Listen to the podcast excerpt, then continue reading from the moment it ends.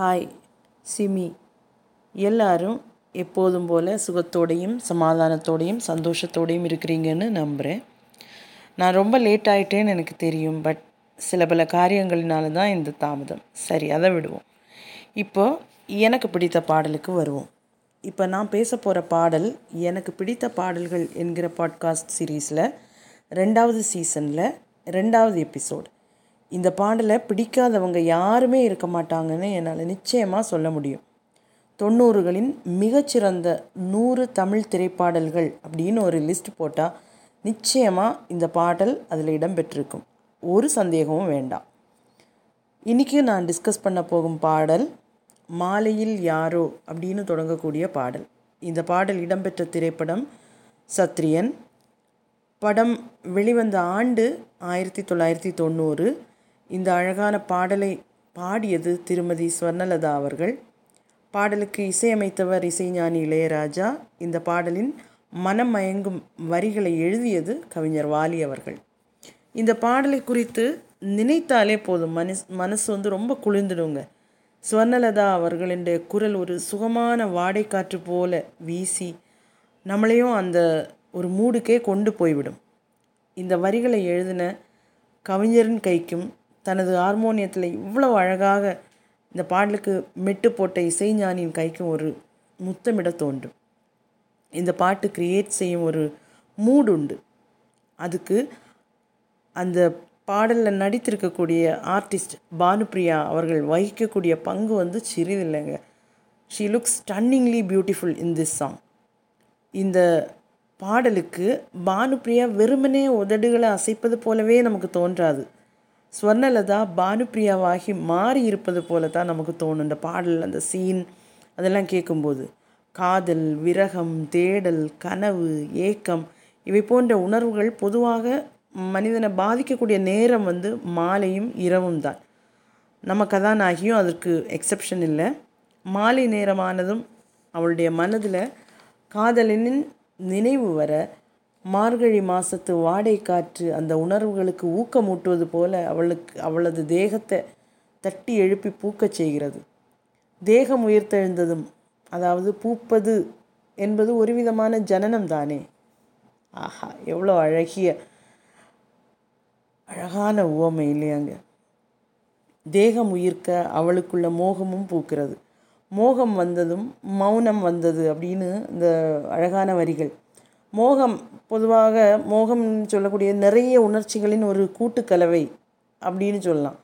Emotions கூடி சேர்ந்து overwhelming ஆகும்போது அவைகளை நாம் வார்த்தைகளால் சொல்ல முடியாமல் போகலாம். குறிப்பாக காதலில் மோகத்தில் எல்லாம். அப்போது அங்கே மௌனம் வந்து பூக்கும். நம்ம எப்போவுமே எக்ஸ்ப்ரெஸ் பண்ண முடியாத தாட்ஸ் வந்து வரும்போது நிறைய உணர்ச்சிகள் நமக்கு நமக்குள்ள ஓவர்வெல்மிங் ஆகும்போது நமக்கு அவைகளை எக்ஸ்ப்ரெஸ் பண்ண முடியாமல் மௌனம்தான் வரும். அது எவ்வளோ அழகாக அழகான வரிகளில் வந்து கவிஞர் சொல்லியிருக்கிறாரு. எவ்வளோ அழகாக அந்த வரிகள் பாடப்பட்டிருக்கின்றன. அந்த வரிகளுக்கு எவ்வளோ அழகாக இசையமைக்கப்பட்டிருக்கிறது. அந்த வரிகளுக்கு எவ்வளோ அழகாக அவங்க அபிநயிச்சிருக்காங்க அப்படின்னு நம்ம பார்த்தா ரொம்ப பியூட்டிஃபுல்லாக இருக்குங்க. இந்த பாடல் சீனை நம்ம பார்த்தா விஷுவலாக பார்த்தாலே நமக்கு தெரியும். அதில் காதலியும் அவளை சுற்றிலும் இயற்கை மட்டும்தான் இருக்கும். அவள் தன்னோடும் இயற்கையோடும் மட்டும்தான் இந்த பாடலில் தன்னுடைய உணர்ச்சிகளை சொல்கிறாள். காதல் அவளிடம் நாயகனின் பெயரில் பாடல் எழுத சொல்கிறது. அழகான ரசனையான காதல் நம்முடைய கதாநாயகியினுடையது. காற்று வந்து நாயகனின் வரவை குறித்து நாகியிடம் சொல்ல அவளும் தன்னுடைய கட்டுக்காவலை எல்லாம் மீறி அவன் வாசலை தேடி வரட்டும் அப்படின்னு சொல்கிறான் அழகான எக்ஸ்ப்ரெஷன் இல்லையா? வளையலின் ஓசையே வந்து ராகமாக வாழ்த்தி பாடலை இசைத்த நாயகி.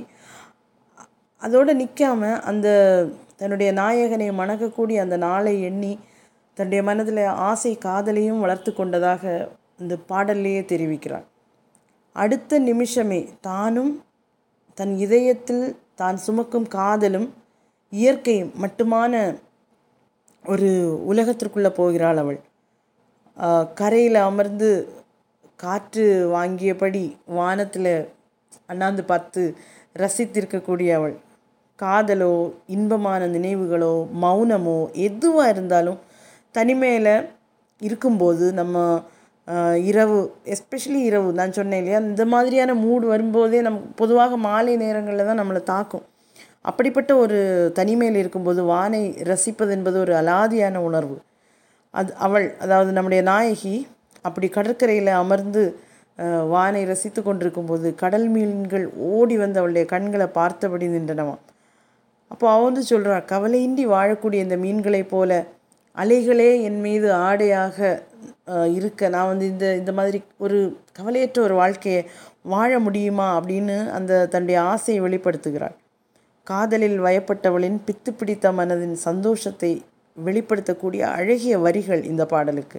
இந்த பாடலில் பானுப்பிரியாவை பற்றி சொல்லியே ஆகணும். அழகான ட்ரெஸ்ஸிங் அளவான அட்ராக்ட் பண்ணக்கூடிய சூப்பரான மேக்கப் எக்ஸ்ப்ரெஷன்ஸ் அவருடைய அழகான கண்கள் என்று அந்த பாடலில் நம்ம அவ- அவரை பொறுத்த எல்லாமே அழகாக இருக்குங்க. இந்த பாட்டை கேட்காதவங்க இருக்க மாட்டீங்க. உண்டுன்னா நீங்கள் போய் கேட்டு பாருங்கள் அது வரைக்கும் நான் இன்னொரு பாடலோடு உங்களை மீட் பண்ணுறேன் till then it's me Simi saying bye bye